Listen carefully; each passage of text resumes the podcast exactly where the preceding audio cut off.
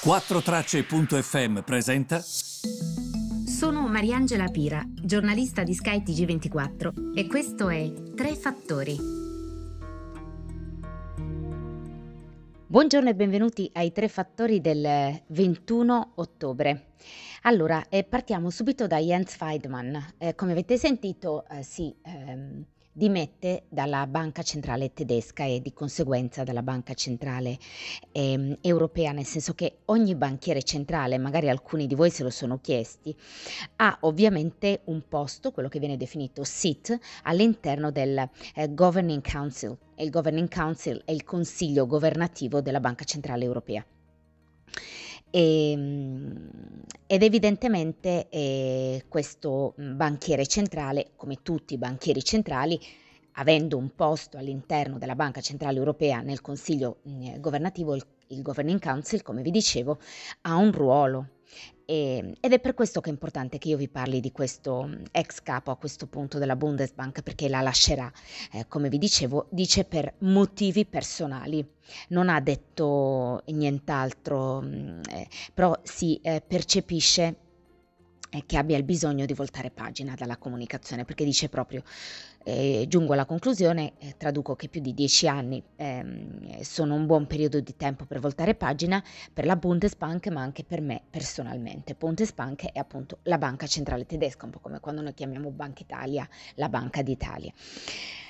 E lui era noto per essere un falco. Ehm, quando il presidente del Consiglio era il presidente della BCE, il governatore della BCE, ehm, e Grecia e altri stati del sud non stavano messi affatto bene, Draghi che cosa faceva? Era convinto di perseguire questa politica di tassi bassi. Tassi bassi significa tante cose, eh. non significa solo avere dei mutui molto vantaggiosi, ma significa tante cose, avere denaro un po' più facile, come sapete. Um, però eravamo talmente messi male economicamente e che comunque nonostante anni di politica e di denaro facile, di fatto molti risultati non sono stati raggiunti. Quando le banche centrali comprano così tanti titoli di Stato, ovviamente ehm, gli stati eh, in generale, eh, quando c'è anche così tanto denaro e gli stati spendono, si indebitano. Weidmann aveva sempre eh, il timore che comunque eh, ci si indebitasse troppo questo ovviamente per sintetizzare quello che è un pensiero sicuramente molto ehm, rispettabile, quello di Jens Weidmann. Sarà secondo me dato merito a lui soprattutto in futuro. Ma eh, la cosa importante da sottolineare è che Weidmann pensava che aiutare e continuare ad allattare questi stati non avrebbe fatto loro un favore, ma il contrario. Quindi se Draghi eh, era a favore di supportare meglio questi stati del sud, e uno però si può chiedere, ma al momento stai pensando anche al loro futuro? Weidmann invece sostanzialmente diceva, eh, stiamo parlando di stati corrotti, evasori e noi ovviamente dobbiamo alzare la mano. Non è che Weidman avesse tutti questi torti, eh? perché comunque evidentemente lui diceva dovete essere per il rispetto delle regole. Mentre invece è per quello che, siccome Weidman era appunto falco insieme ad altri, Olanda e altri stati del nord, erano in minoranza nella BCE capitanata da Draghi.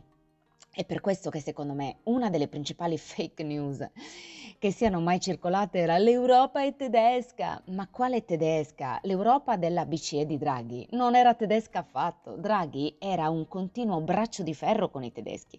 Di solito braccio di ferro che vinceva, non fosse altro che era presidente della BCE, quindi ovviamente è ovvio che, che, che la faceva da padrone. E adesso c'è anche da capire, ehm, sapete che il patto di stabilità è saltato, no? Non ci sono più quei tetti da rispettare per il deficit e per il debito.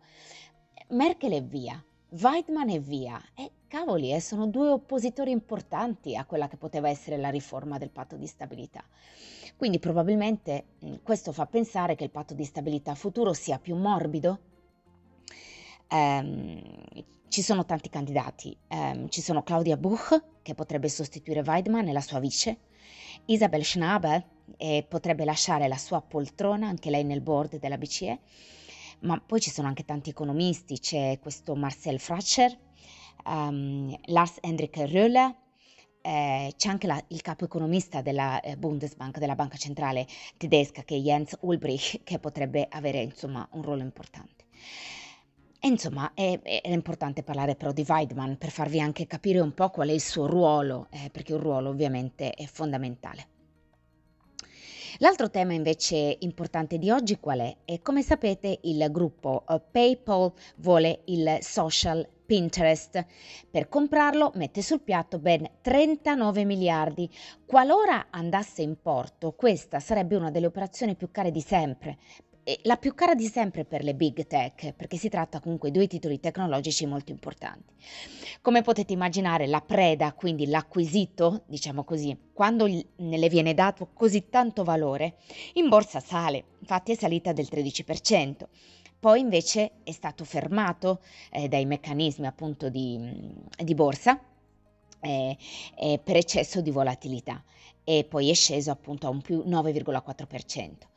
E, PayPal mette sul piatto davvero tanto, una notizia che, come sempre, gli ottimi giornalisti di Bloomberg News hanno dato per primi, e quindi le azioni del social network ehm, Pinterest sono volate, come vi dicevo, molto molto molto volatili.